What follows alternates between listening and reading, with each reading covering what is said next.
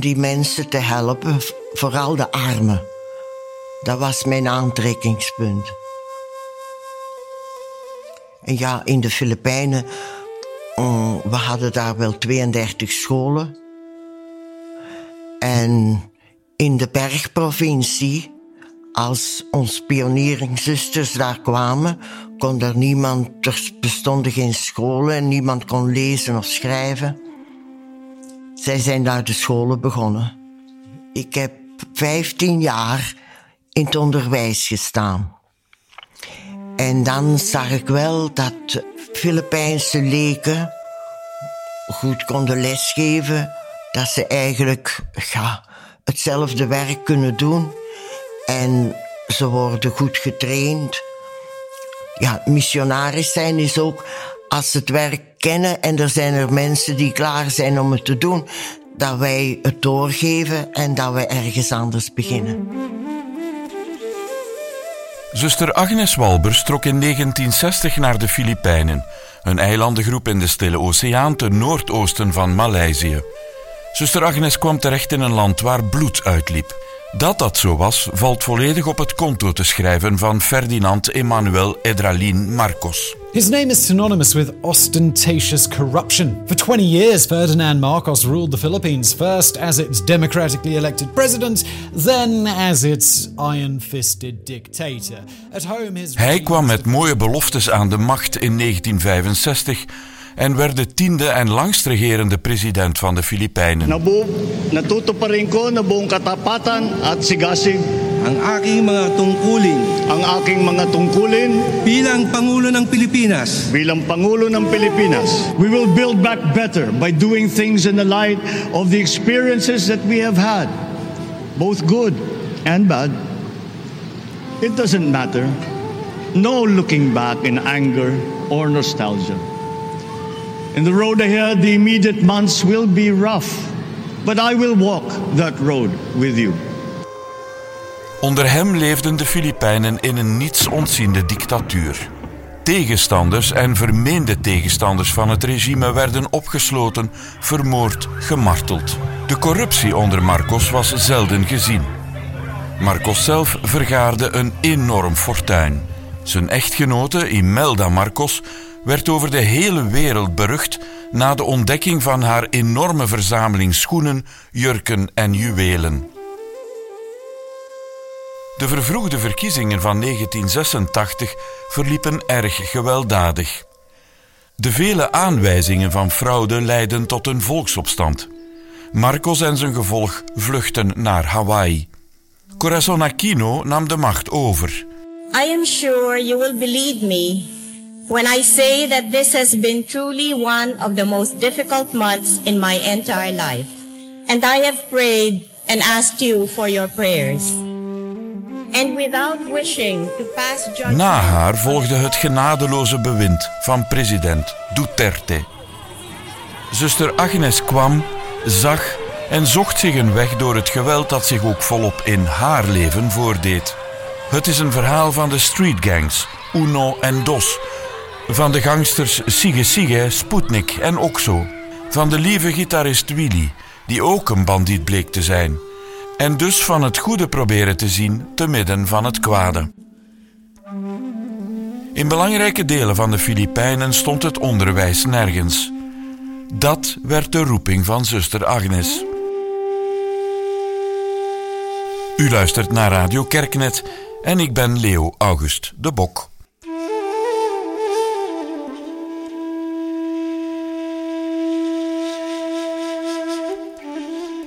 Dat was een tijd van president Ferdinand Marcos, die eigenlijk een echte dictator was.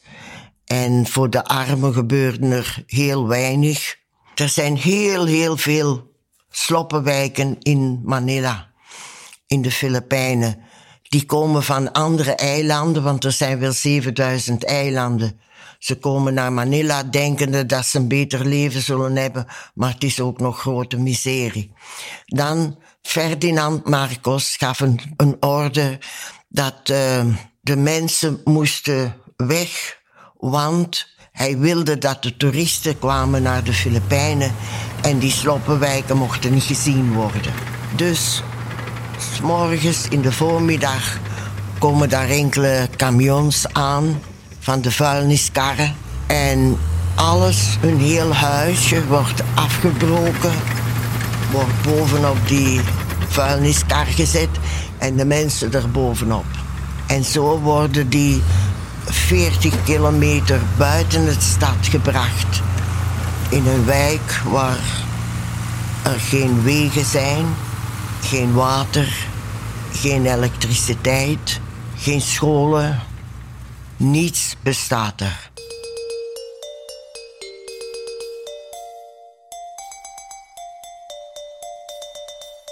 Als ik daar gekomen ben, dan was er al een kerkje gebouwd.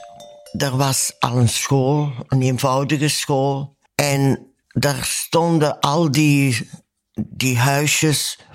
Sommige hingen een gordijn aan de kant, want er was een muur tekort. Ja, zo zijn we daartoe gekomen. We hebben daar met basisgemeenschappen begonnen. In de school, we hebben leken voorbereid om les te geven. Dat was een hele mooie tijd. En je zag dat die mensen zo ontwikkelden.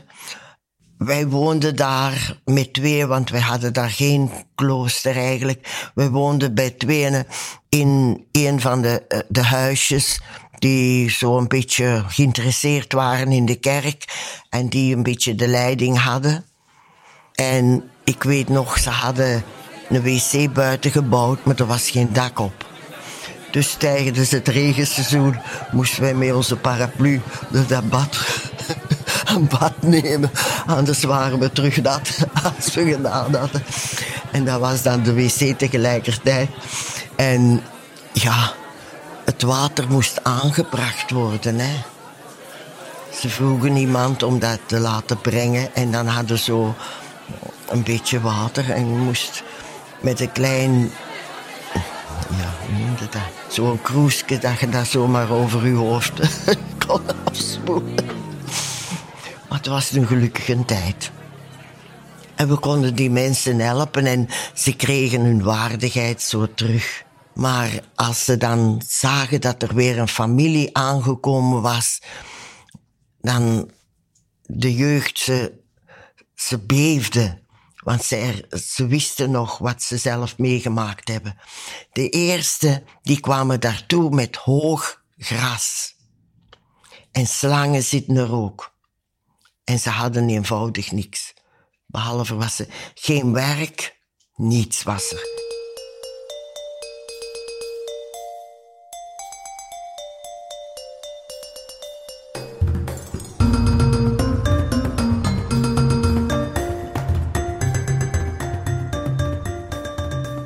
En dan hebben wij in al die de verschillende congregaties kwamen elke maand samen om te bespreken wat we zouden doen en wat we gaan vragen dat de gouvernement ook doet om druk uit te oefenen. In, ze hadden geen straten, ze hadden een blok. Blok noemen ze dat. En in elke blok, daar woonde iemand die op pensioen was, maar die met Marcos werkte. Soldaten, dat waren de spionnen. En die waren zo al meer ontwikkeld dan de gewone slopbewoners. En die werden dus gekozen als de leiders van een blok. Ik ben daar voor drie jaar geweest, drie jaar en een half. En we hebben daar wel het een en ander kunnen doen. En we, daar, terwijl we daar waren, hebben we dan van broederlijk delen een waterpomp gekregen en elektriciteit. Maar uh, de mensen moesten hun deel ook doen. Ze leerden elkaar beter kennen en uh, ze werden sterker in alles wat ze moesten doen. En er was ook een groep van mannen die samenkwamen met de pastoor. Wij gingen er gewoonlijk ook naartoe. En die zo alles besproken hoe ze dat werk zouden doen voor die elektrificatie van, van de resettlement. Het was schoon werk. In die sloppenwijk waar ik was, daar waren 20.000 mensen. De kinderen inbegrepen. En de parochie was groot. Het was een geweldig groot dorp, bijna lekker provincie. En de pastoor, een hele goede mens, een Filipijnse, die zegt... Agnes zegt hem, ga er maar naar die sloppenwijken, maar je mocht daar doen wat dat je kunt. Hij wilde me een vrije hand geven om daar te werken in die sloppenwijken. Maar uh, Vicky, dat was een van de onderwijzeressen van de parochieschool, die zal met u meegaan. Zo, zij bracht me naar Isabel en die vrouw, want in een sloppenwijk kun je niet, niet binnenkomen. Als alleen. Het is niet, niet heel... Het is een beetje gevaarlijk om daar binnen te geraken. En Isabel bracht me rond. Heel de buurt. Dan bracht ze me naar een andere leider van die sloppenwijk. En die bracht me weer een stuk verder. En zo bleef dat gaan. Ik ben daar begonnen met basisgemeenschappen dat ik van de Jesuiten geleerd had. En we kwamen dus met de jeugd samen rond het evangelie. We bespraken de situatie van de plaats. En tegelijkertijd, we probeerden zo, ook al zijn ze maar in het middelbare, dat zij zo al kunnen lesgeven aan, aan kleinere, informeel. En terwijl ze zo getraind worden, krijgen zij zelfvertrouwen. Want arme mensen hebben ook heel weinig zelfvertrouwen. En door ze zo te trainen, dan krijgen zij zelfvertrouwen en dan, dan durven ze en dan presteren ze veel meer. Dan zijn ze heel andere. Er waren, ja, arme kinderen zijn dikwijls arm op alle gebieden. Niet alleen financieel. Ze durven niets. Ze zijn verlegen. En zo, ik ben daar. Uh, in die resettlement ben ik daar drie jaar en een half geweest. Dan moest ik terug naar de school, want ze hadden niemand nodig in de school. Ik heb alweer een paar jaren in de school. Alles tezamen heb ik zo een 15 jaar in het officieel onderwijs geweest.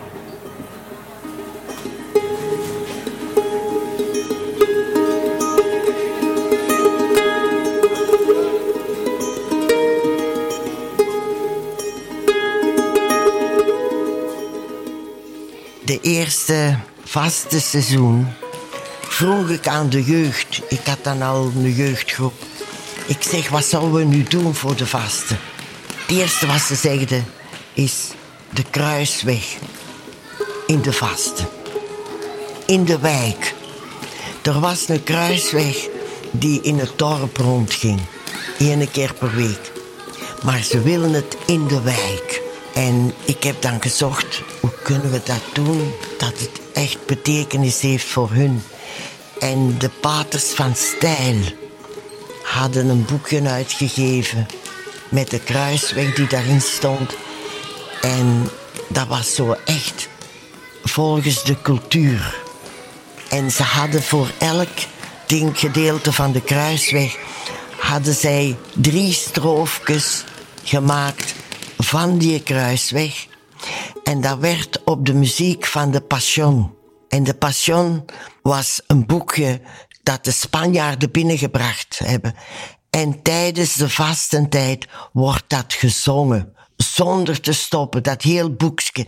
En dat is het evangelie en het lijden van Jezus.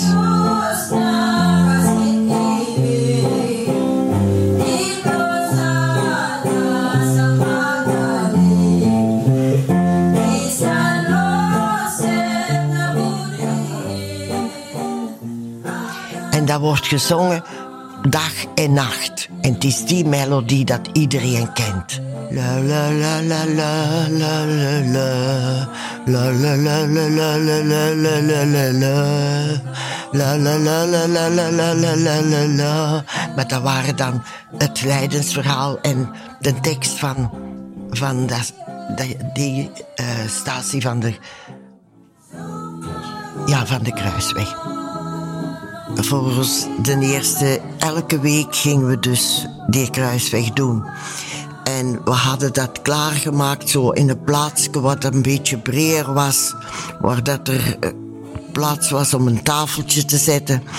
en een bloemetje. En ze hingen daar zo'n stuk gordijn op dat tafeltje. En daar stond uh, de kruisweg, een beeldje van de kruisweg. En we hadden een gitarist bij ons, een jonge kerel. Maar ik was de enige die wist dat een gedeelte van die Sloppenwijk vijandig was met het tweede gedeelte. Uno en Dos. Zo, die gitarist, als we op het, vijandig gebied kwamen, ze herkenden hem. En hij was OXO. OXO betekent een groep jongeren die echte gangsters zijn. Die regelmatig, ze hadden daar drie. Sigge, Sigge, Sputnik en OXO. Dat waren de drie gangsters van jongeren. En die waren altijd aan het vechten met elkaar. En Willy is ene keer met ons meegegaan als gitarist. En wij zijn rond hem gaan staan met de vrouwen rond hem om te zien dat ze niets deden tegen Willy. En hij is nooit meer durven meegaan.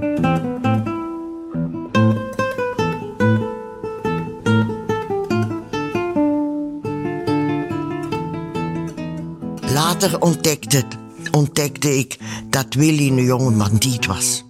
En dat hij meeging met de, een van de drie groepen die in de wijk woonden. En dat waren de gasten die konden vergeleken worden met de bende van Nijvel. Die de banken overvielen, die de huizen plunderden. En zo woonden er drie van die groepen in de wijk. Nu, we hebben altijd verder gedaan zonder gitarist dan. Ze zeiden nooit iets van elkaar. Ze vertelde niets van het slechte in de wijk. Ik heb dat allemaal zelf moeten ontdekken. Maar we hadden een basisgemeenschap van volwassenen. En de eerste leidsters van die basisgemeenschap, dat waren de dochters van ene die al de wapens maakte in de Sloppenwijk. En ze hebben een ijspiek, waar dat ze het ijs mee kapot doen. En dat gaan ze recht naar het hart. Ze kennen het heel goed. Ze hebben grote messen, bolo's, zo'n grote. En hij maakte ook kleine geweertjes van de buizen van de Ellentrik, pantiek. En daar kunnen ze de mensen mee doden. En dat was allemaal in dat huis.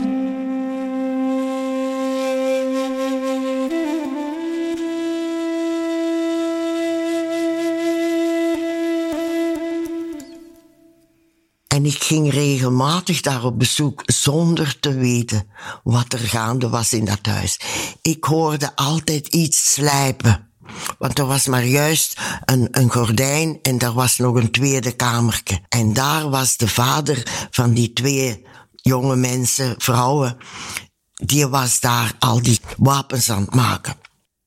Het duurde een lange tijd, misschien een jaar en een half, eer ik dat wist dat hij dat allemaal maakte. Ik heb me daar altijd veilig gevoeld, want er waren daar mensen die heel vriendelijk waren. De pastoor had ook gezegd dat ik om vijf uur daar buiten moest zijn, uit die Sloppenwijk. Na vijf uur mocht ik dan niet blijven. Ik wist niet waarom. Hij heeft me nooit gezegd. Later ontdekte dat dan de rellen begonnen. De rellen.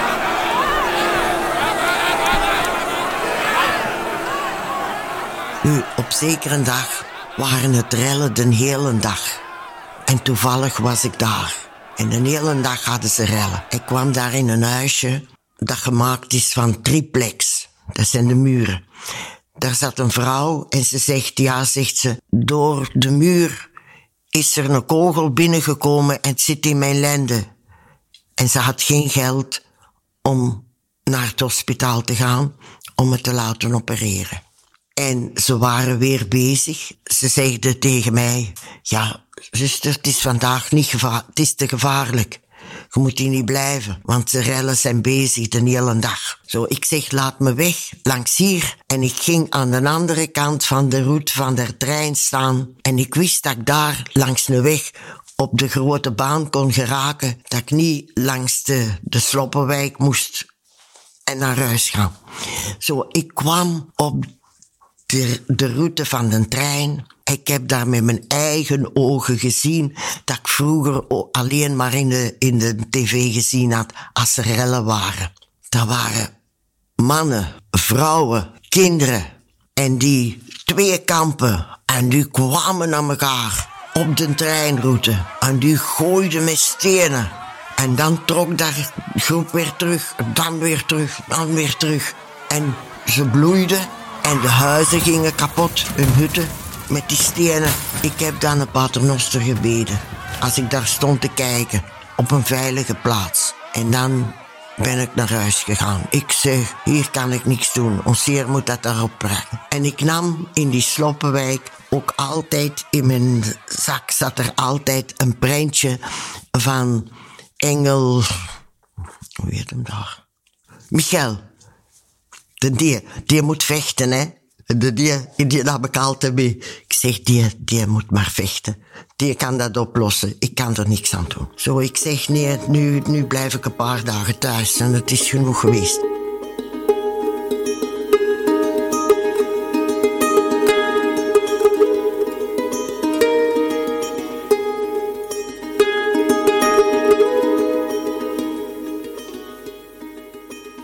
Hadden dan al verschillende groepen van basisgemeenschappen en dat ging heel goed, maar tegen zoiets. En al de vrouwen en de mensen die kruipen in hun huis, behalve diegenen die ook willen meedoen in de, in de rellen.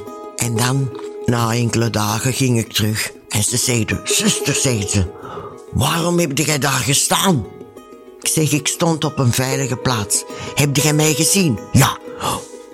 En dan waren jij er ook bij. Want al diegenen die er niet bij waren, die waren gewoon in hun hutje gebleven. Dan waren jij er ook bij. En waarom doe je dat? En waar, waar behaalde dan?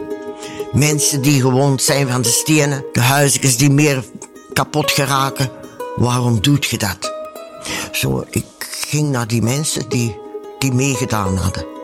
En ik probeerde ze bewust te maken, zeg, wat zit er hier te doen? Er was een tijd dat er elke week iemand gedood was.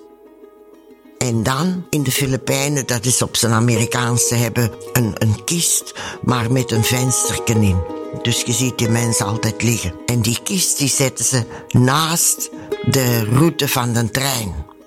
En dan, dat bracht nog meer gevoelens van haat naar boven.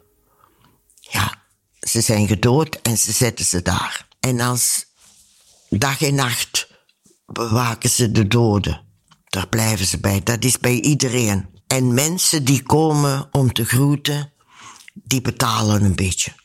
Want die mensen moeten begraven worden en iedereen, solidariteit is daar. Iedereen geeft wat, mens, wat geld.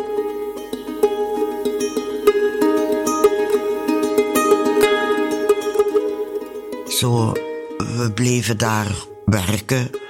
Elk jaar hadden wij de kruisweg binnen in de wijken. Meer en meer ontdekten wat dat er eigenlijk echt gebeurde. Want er waren drie benden, volwassen benden, van bandieten. Soms kwamen ze naar mij en ze kwamen een bril verkopen en het een en het ander. Ik zeg maar, waar hebben jullie dat gehaald? Nou, ze gaan stelen en dan moeten ze dat verkopen. Hè. En ze hebben juwelen dat ze ook verkochten. Heel goedkoop, zeggen ze. Aan mij hebben ze nooit iets kunnen verkopen. Ik heb ook geprobeerd van met hun zo een beetje samen te komen als ze nog niet stapeld zat zijn. Om, maar je kon er niet meer redeneren.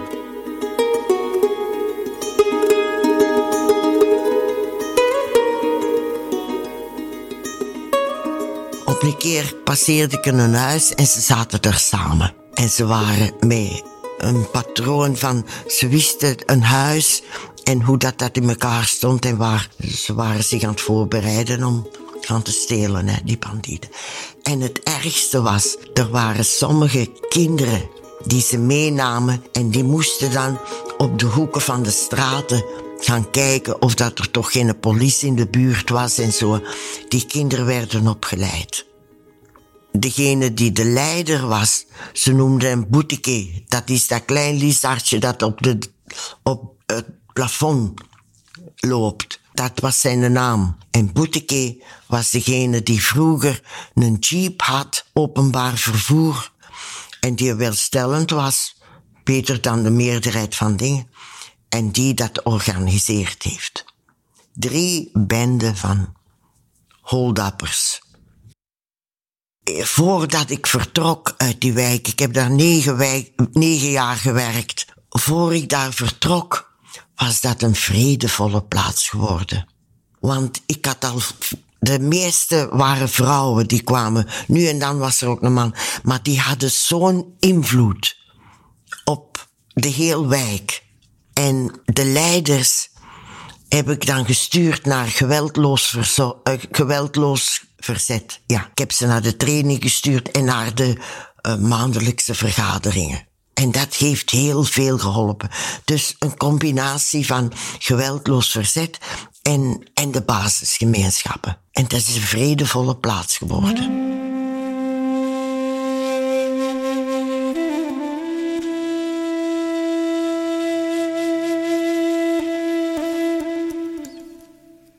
Ja, en tot heden toe, ik heb nog altijd contact langs Facebook met de messenger. Ik bel nu en dan nog een keer naar, die, naar de een van de leidsters. En we sturen nog kinderen naar school. Want in het begin van het schooljaar, al die kinderen die niet naar school zijn, die hebben geen geld om, om, om schriften te kopen en zo. En uh, ik heb altijd nog wat sponsors hier en daar gevonden. Een uniformke, schoolgerief en ze kunnen naar school. En sommigen hebben geen geboortedatum. En dan zeggen ze in school, ze kennen me daar. En ze zeggen, jammer, we moeten papieren hebben, hè. Ja, zeg ik, ja. Zuster, zie dat je voor zorgt, hè.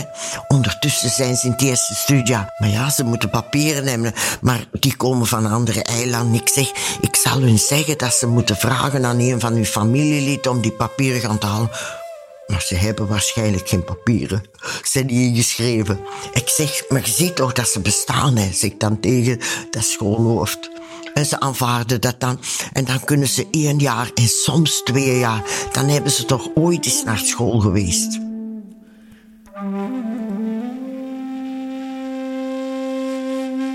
Dat was dan altijd, dan zijn ze vier dat ze toch naar school geweest zijn. En eigenlijk, hè, mensen die zo natuurlijke talenten hebben en die maar soms tot derde, vierde studiejaar naar school geweest zijn, dat kunnen leiders worden van een basisgemeenschap bij trainingen. En, en die kunnen de mensen laten praten en die kunnen eigenlijk de leidster zijn van de groep. Hè.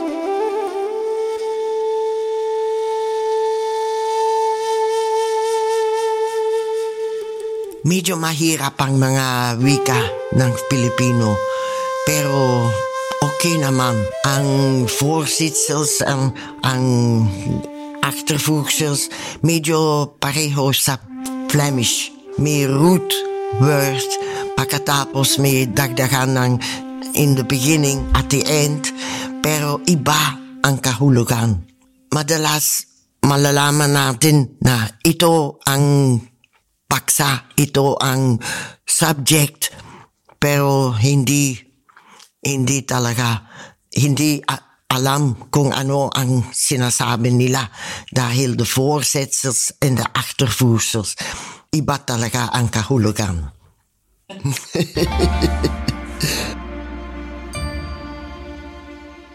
Ik heb dan ook gezien dat er eigenlijk heel dat er kinderen zijn die verstandig zijn, maar die niet verder kunnen studeren.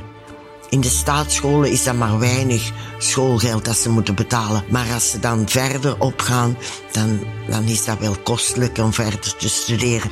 Ik heb dan een veertigtal, meer dan veertig, uh, sponsors gevonden in Japan.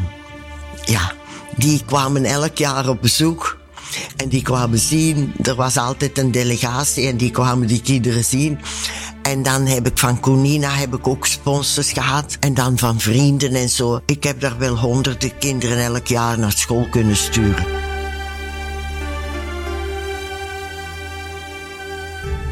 Zo zijn er daar in Bagio van ouders die niet kunnen lezen of schrijven, is er eh, ingenieur geworden. En ik gaf dan ook vorming tijdens het weekend. Die van de lagere school, die moesten, ik had er maar enkele van de lagere school, maar het middelbare, die moesten zaterdags komen. Daar zijn geen klassen zaterdags. En die komen dan. En dat was mijn kans om ze te trainen.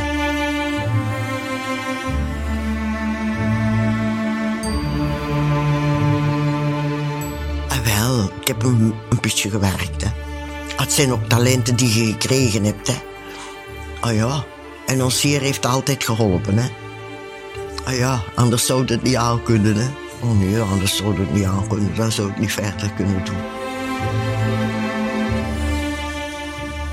Ik denk dat ik meer dan tijd genoeg gehad heb. ik zit de pijp uitzetten.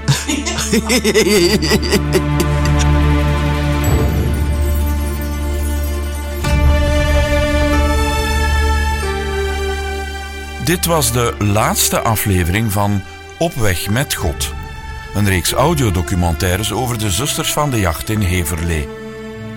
Op weg met God is een productie van Radio Kerknet. Heel erg bedankt voor het luisteren. Heel erg veel dank ook aan alle zusters van de jacht, waar ook ter wereld, voor hun gastvrijheid en mededeelzaamheid, die uiteindelijk een schoonmenselijke inspiratie verklankt, zodat we ze kunnen bewaren.